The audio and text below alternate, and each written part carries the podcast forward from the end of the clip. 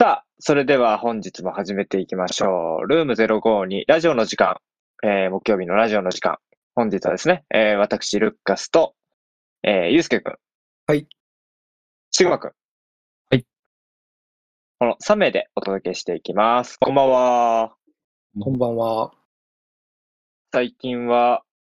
何してますかっていうような話題から入ろうと思ったんですけど、あんまりね、僕も外出る人間じゃないので、何してますか？って逆に僕が質問されたら困るなって思ったんで。自分がされちゃいけないことは人にしちゃいけないってことで。そうですね。それを今思い出しました。自戒します。とはいえね、あの、少し前には10月30日、ハロウィンがありましたね。渋谷の方ではすごく盛り上がったみたいですけど、まあ僕らね、うん愛知県民なんで、なかなか愛知県でハロウィン盛り上がるっていうと聞かないですよね、どこか。あ、あるんですか？盛いや、り上がるわかんないど。けど、めっちゃ人多かったですよ。あ、そうなんだ街うろう。ろしてたんですけど、はい。電車とか、人多かったですし。それはもうコスプレしてる人たちがいるってこと？うんうんうん。土曜日、土曜日だったと思うんですけど、30日ですか？うんうん。その時点で結構ちらほらいました。ええあれ？本当は31日ですよね。そうですね。うん、だから、あ、なんかオースとかが多いんですかね。ああ、多あそーうん。なるほど。あの辺が、こっちであの、あれなんですね。東京でいう渋谷みたいな位置づけでなってるかなはあ。あ、きっと栄とかもっとすごいですね。うん。あ、そうだそうだ。大須は夜閉まっちゃうのか、店が。なるほどね。まあ、ちょっとそういうのとは縁遠い生活をしたので、テレビの中で楽しんでましたけど。まあ今日はちょっとそのハロウィンの時にあった、えー、イテウォンでしたかね。か、あのー韓国の方で雑踏事故があり、すごく痛ましい、えー記憶に残るような、忘れられないような事件が起こりましたが、ちょっとその時の話題で、あのー事件そのものというよりかは、ちょっとそこに関連した話題をシグマ君の方から、えー提供していただければと思います。そうですね。えーっと、まあ僕がちょっと、この前の、この前っていうのは、えーっと、2022年の10月30日の、えーっと、韓国の雑踏事件の時の、えーっと、まあ事件についてちょっと違和感というか、ちょっと疑問を思ったのが、ツイッターでのショッキングな動画の出回りについてで、まあ何かというと、このイテウォンの時、まあ要は雑踏事故で、えっと、人が折り重なって、まあ、それで圧死する人がたくさん出たんですけど、まあ、その時の光景、例えば、えっと、人が折り重なって、もう下の方の人たちは、なんか、もう顔がちょっと正直、えっと、もう気を失っているような状態の顔だったりとか、まあ、道路上に人々が並べられていて、心肺蘇生されているような状態で、それで、裏ではなんか、EDM が爆音で流れてるような、すごいもうカオスな光景。まあ、いわゆる、普通のニュースだと、なかなかそれは、えっ、と、モザイクなしでは出されないような、そういうショッキングな映像でも、まあ、ツイッター上だと、まあ、一時情報としてそのまま流れてくるんだなっていうの。これは韓国の時のその事件だけじゃなくて、例えば、えっ、と、元安倍首相が、えっと、襲撃された時、うんうん。うん、その時の動画とか、まあ画像みたいな安倍さんがぐったりになってるような、まあそういうショッキングな画像とかって出回るじゃないですか。で、うんうん。まあ、そういうのは確かに、えっ、と、まあ本来真実をそのまま見せてくれるっていう面もあれば、逆になんかトラウマを人々に植え付けるような、その、まあ SNS とか見てると、えっ、と、意図的にそのタイムラインを見てなくても、勝手に情報が入ってくると思うんで、なんか勝手にショッキングな動画とかコンテンツが入ってトラウマになるのも、なんかそれはそれでちょっと嫌だなって思ったので、まあそういうところについてちょっといろいろお話を伺いたいなっていうふうに思って。なるほどですね。ありがとうございます。まあそうですよね。特に、まあハロウィンのやつはまだ僕はそんなに確認はしてないですけど、ニュースで見た程度ですけど、ニュースだったら基本的にはモザイクがかかってたりとか、あんまりこう強烈な場面は出ないように編集されてますよね。一方で多分安倍さんの銃撃の時とかは、あの、銃撃の映像も、それこそ2日3日ぐらいは、その場面が何回もこう放映されて、結構それが精神的に来たっていう方も、なんか中には声として聞いたようなこともありましたね。以前だとあの、ウクライナ、まあ以前というか今でもロシア、ウクライナ戦争がされてますけど、あその中でも、ウクライナでの、あのー戦死者、ないしは、特に街で被害に遭った方々の、あの、遺体の映像とかが、報道されるときに、日本だとまあ、モザイクかけて報道してますけど、うん。一方で、国によっては、そのままモザイクかけずに放送してたりとか。その辺の、えっ、と、どれくらいこう規制をかけるかっていうのも、国だったり放送局に結構まちまちだったりもするんで、まあ、その辺はどういうふうに判断するかっていうのは、メディアの姿勢として求められてるんですけど、完全に報道する、モザイクなしで報道することがやっぱり真実を映すときにはベストだっていう考え方もあれば、一方で、そんな風にね、精神的に被害を感じるほど、真実をわざわざ遠くの人に見せなくてもいいんじゃないかっていうような考え方もあると。これに関してはまあ様々な意見があると思うんですけど、ちなみにゆうすけくんは、これに対してはどんな意見を持ってらっしゃいますか？うーん、ちょっとあまり深く考えたことがなかったので、具体的にどっちって言えないんですけど、まあ、根本的にはそのメディアの役割が何かとか、我々がそういう事件の報道とかに対してどういう態度を取るべきなのかっていう方に根本的な論点がある気がしますね。例えば、うんう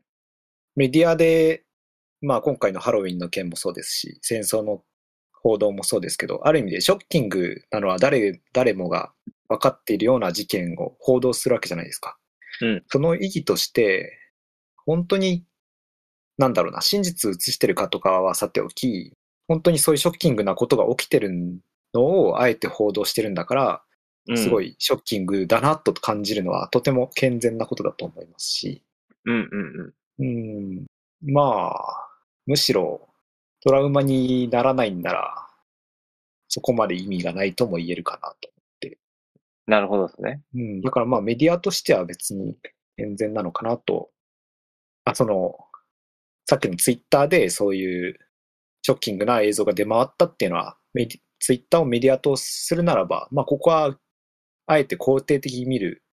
方法もあるんじゃないかと思いました。うんうん。悲惨さを、まあ、真実を報道するのであれば、その悲惨さというものもきちんと分かるような形で報道するっていうのもまた善だろうと。一つの真であろうとそうですね。言えるってことですよね。うん。うん。なるほど。シグマ君はどっちかっていうと、あんまりそういうものを、そうですね。僕は、ちょっと、うん、なんか、ゆうすけくんよりは、どちらかというと、なんだ保守的というか、あの、もう少しケアしてあげるべき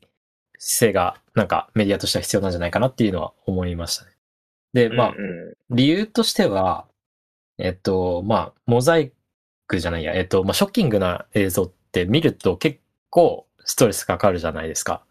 うん。まあ、それは、あの、なんでしょう。普通の、なん、なんでしょう。迷惑なストレスっていうよりは、純粋に心にダイレクトに影響を与えるっていう意味で結構ストレスのかかる映像だと思うんですけど、それが、まあ、メディアであろうが SNS であろうが、まあ、一回だけ見るんだったらまだそんな、まあ、大きな影響はなかったとしても、SNS だと拡散されたりとか、メディアだとその話題が持ちきりになると常にどのチャンネルをつけてもその映像が出てきたりとか、まあ、その何回もそのストレスのかかる状態を重ねると、まあ、視聴者側ってもう結構メンタル的にやられちゃうんじゃないか。なんかトラウマで済めばいいかもしれないんですけど、なんかもっと、なんだろう、下手したら例えば精神疾患になっちゃうみたいな、それぐらいひどい方のトラウマを受けちゃったら、なんかそれはなんかメディアとして、いや事実流したから、まあこれ受け取る側の問題だよねっていうふうに手放しでやるべき話ではないんじゃないかなっていう、もっと少しケアするべきなんじゃないかなっていうふうに思います。特に自分が親だったら子供にどういうコンテンツを見せるかみたいなことを考えると余計思います。うんうん。なるほどね。ちなみにルカスさんはどうなんですか？そうですね。なんか、僕は昔聞いて、同じような話題があったときに、なんかどっかで一回聞いたような意見が、その距離感で変えるっていうのは、が面白いなと思っていて、うん。あすごい納得したんですよ、当時。例えば、なんか僕ら人間近くのものとか、近くで起きてることって、より大きく捉えがちじゃないですか。一方で遠くにあるものって、なんかすごい非日常だったりとか、あまりこう実感として湧きづらいものだと。うん。うん。なので、逆になんか、例えば国内で起こる事案とか、か僕らにとって身近な問題とかに関しては、あの、報道、ま、が、特にメディアが、その真実をそのまま報道してしまうと、より強烈に受け取りやすくなると。逆に、離れたところ、えっ、と、まあ、日本じゃないところとか、離れたところになると、そういった実感っていうのは、と、あの、同じ悲惨さとしても感じづらいものになると。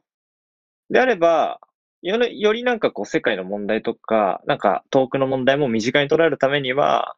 遠くの悲惨さこそしっかりと映して、身近な悲惨さことなるべく緩和するっていうのが、まあ、か、感じ方として、あの、ちょ、ちょうどいいぐらいになるのかなっていうふうに思ってるんですよね。うん、例えば、なんと、あ、安倍さんがね、銃撃された、具体的な話で言うと安倍さんが銃撃されたものとかも、当時見てた側としては、なんかすごい何回も報道されてるなと。いう実感があって、特にまあ国内ではね、一番まあ身近な問題だとしても、そこまで何回も報道するっていうことは、いいことなのかなとちょっと疑問に思いましたし、逆になんかこう、遠くのね、ウクライナ、ロシア、ウクライナ関連とかで言うと、その、実際に州の中で遺体がこう街中に転がってるところとかは、ある種、僕らから離れてるからこそ、よりこう僕らがそこに対して考えなきゃいけないという点では、時にその悲惨さっていうのを生で映すっていうことも必要になってくるのかなっていうのをちょっと考えたりしましたね。うん。まあ、割と、ルッカスさんが言ったことと同意見ですかね。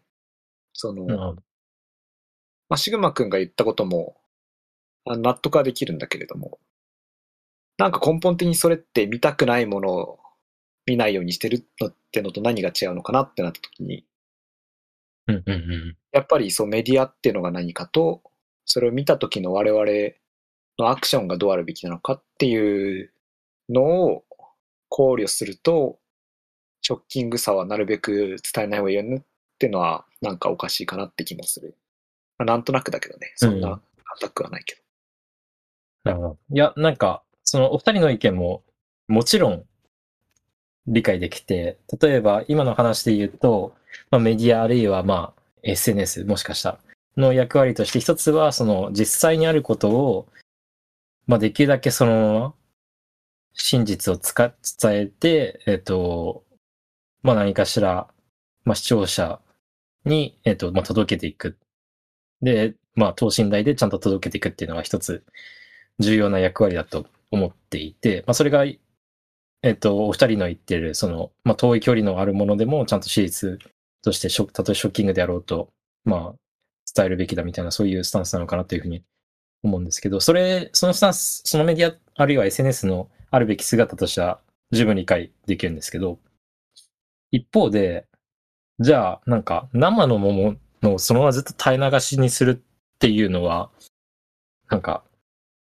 正義なのかっていうか、なんかそ、そこはちょっと若干僕はまだ疑問を持つか、持っているって感じですね。うん、で、えっ、ー、と、じゃあどの塩梅にすればいいのかみたいなところも正直自分では迷っていて、なんかふと連想で思ったのは、例えば結構、えっ、ー、と、戦争ものとか、まあ、あるいはグロテスクみたいなものの映画とかだと、まあ、R18 みたいな感じでレギュレーションがかかってるじゃないですか。要はそういうものが、まあ、えっ、ー、と、まあ、たとえドキュメントだったとしても、まあ、メディアとしては真実なものでもある程度配慮して届けてるよっていうスタンスなのかなっていうふうに思うんですけど、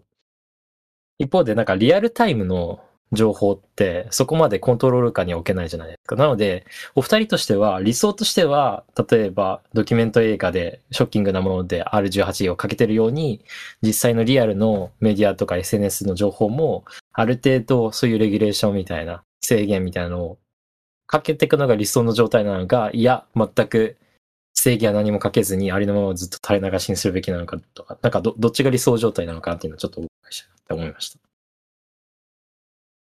今聞いて思ったんだけれども、うん、これって僕の立場は、うん、メディアがどうあるべきかじゃなくて、我々が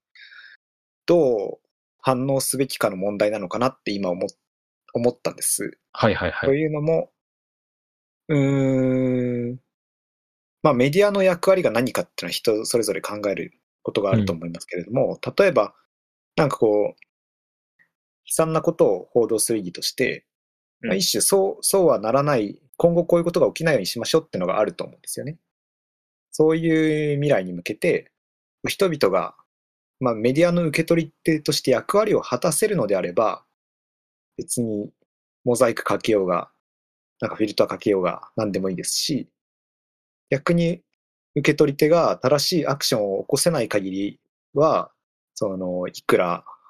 ちょっとショッキングすぎるって文句言ったって、いや、それはまだお前たちがちゃんと受け取ってくれないからだって言われてもしょうがないのかなと思いました。なるほど。